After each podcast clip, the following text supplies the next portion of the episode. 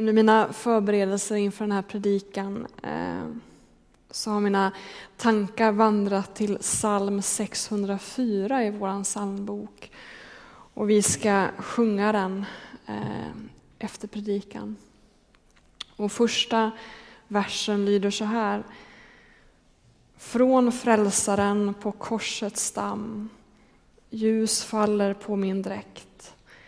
Då träder syndens fläckar fram och jag blir med rövan släkt. Det som den här textförfattaren vill säga till psalmerna är att om vi vågar stå kvar där inför korset, det är då vi förstår att vi är syndare. Det är när vi speglar våra liv i den här berättelsen om Jesus som syndens fläckar träder fram. Och vi inser att vi har mycket mer gemensamt med de två som hänger bredvid Jesus än med Jesus själv. Matteus och Markus kallar de där som blev korsfästa tillsammans med Jesus för rövare. Och Lukas kallar dem för förbrytare. Och Johannes nämner aldrig vad det är för brott. Men det vi vet är att det är människor som samhället dömt ut som brottslingar. Människor som inte längre förtjänar att leva. Och därför dömts med döden.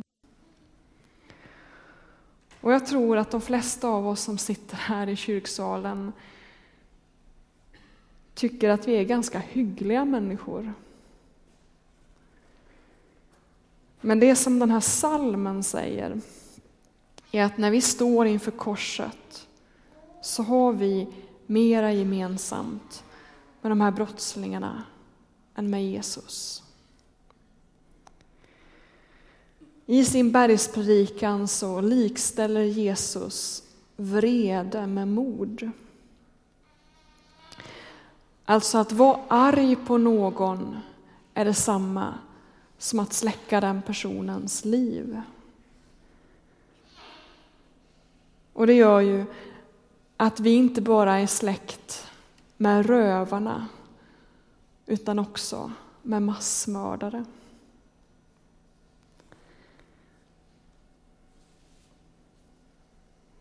För hur många människor har vi inte haft onda tankar om?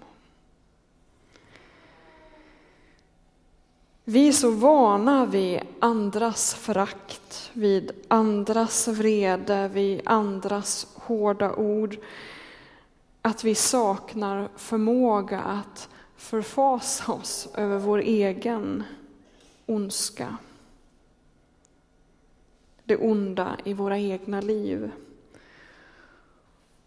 Och vi förstår inte att denna brist på kärlek kapar kontakten med Gud.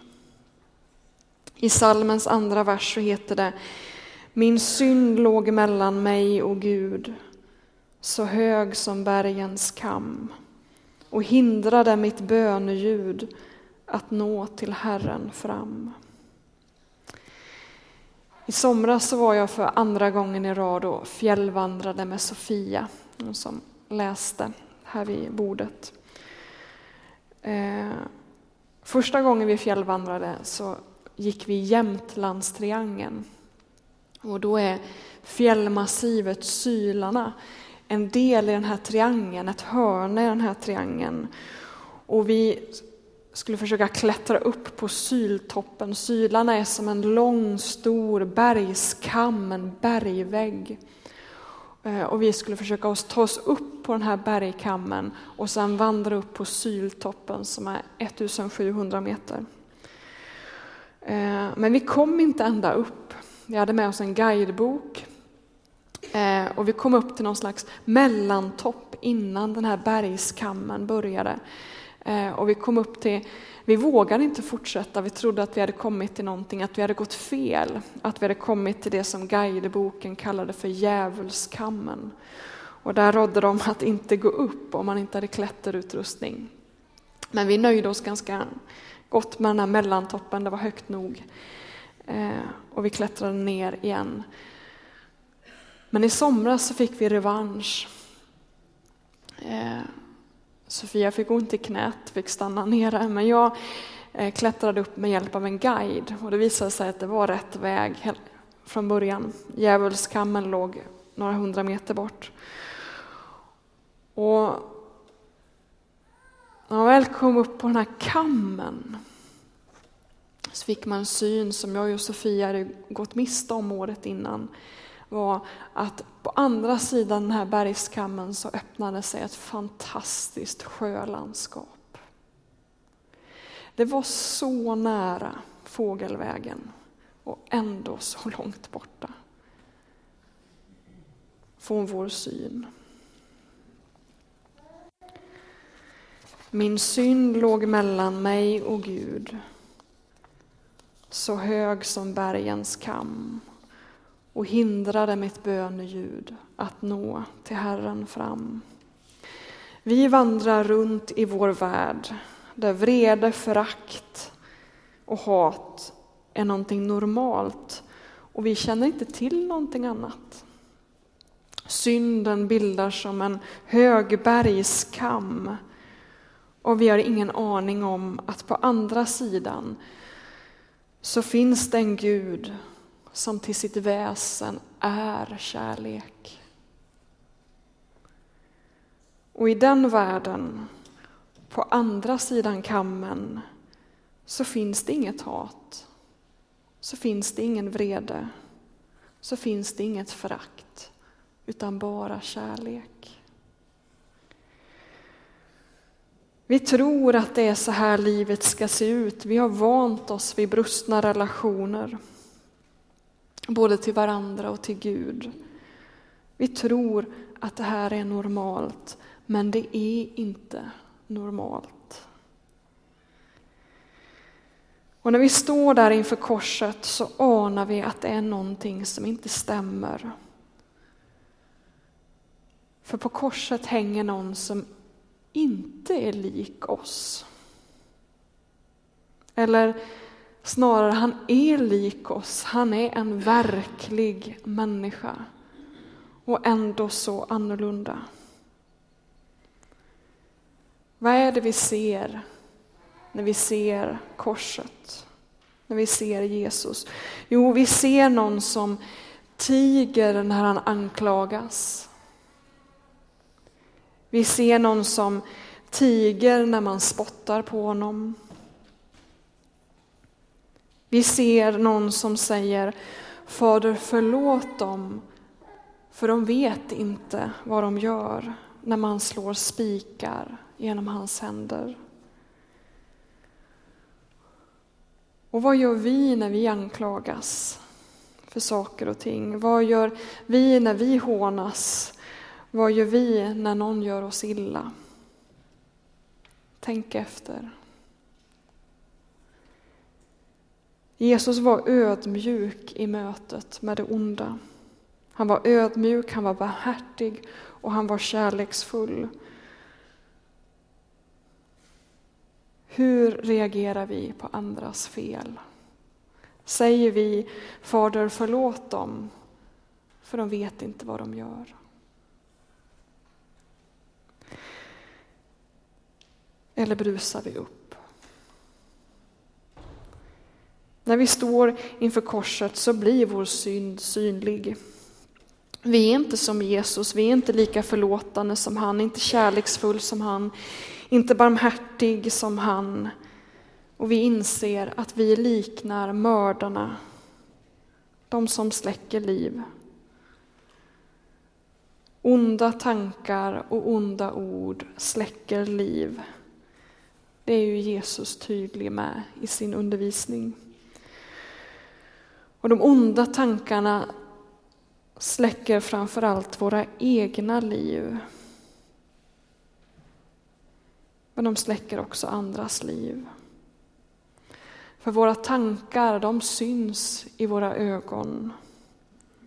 Man ser skillnaden på ögon som älskar och ögon som föraktar. Och när vi står inför korset så inser vi Att vi, var och en av oss som finns här, vi liknar mördarna som släcker liv. Men så här lyder den första versen i psalmen i sin helhet. Från frälsaren på korsets stam, ljus faller på min dräkt. Då träder syndens fläckar fram och jag blir med rövan släkt. Men han som var mot rövan god, han två mig snövit i sitt blod. Så helt förlåter Gud, så helt förlåter Gud. Enligt Lukas evangeliet så smädar en av rövarna Jesus, medan den andra säger: är du inte ens rädd för Gud, du som har fått samma straff? Vi har dömts med rätta, vi har fått vad vi har förtjänat, men han har inte gjort något ont. Och så säger han till Jesus: Jesus, tänk på mig när du kommer med ditt rike.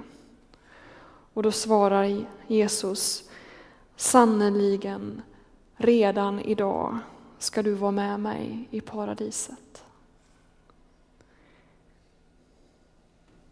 Jesus lovar rövaren att han ska ta med honom på andra sidan bergskammen.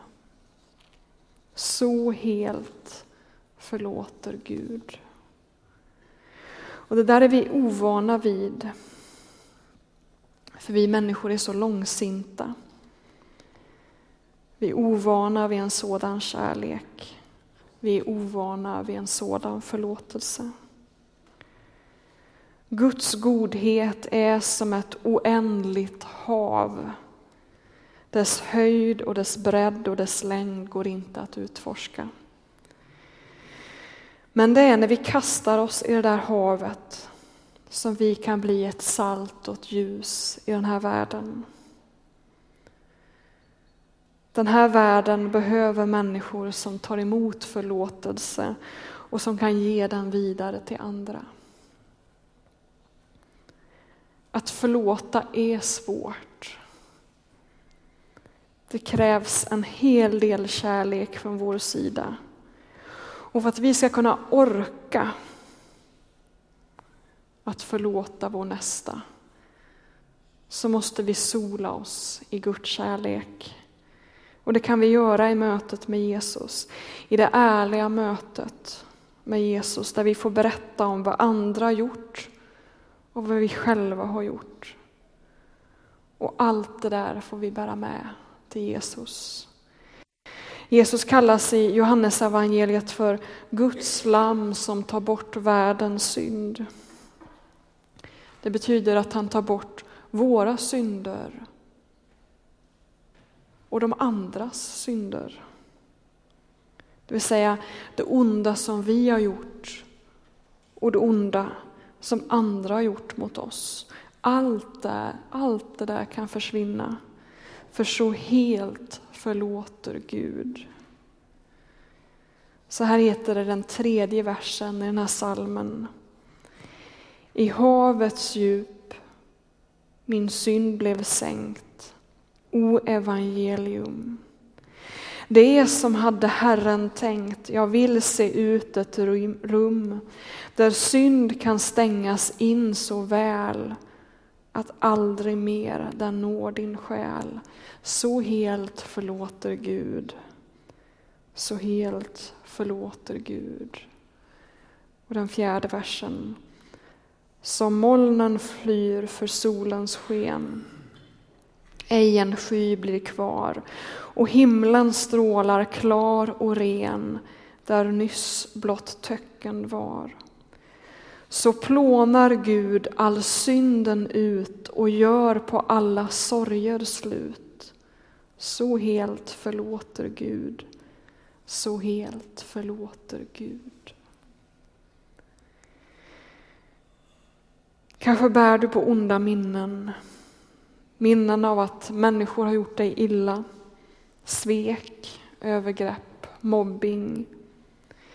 Jesus är Guds lamm som bär bort världens synd och sänker det i havets djup. Och han gör på alla dina sorger slut.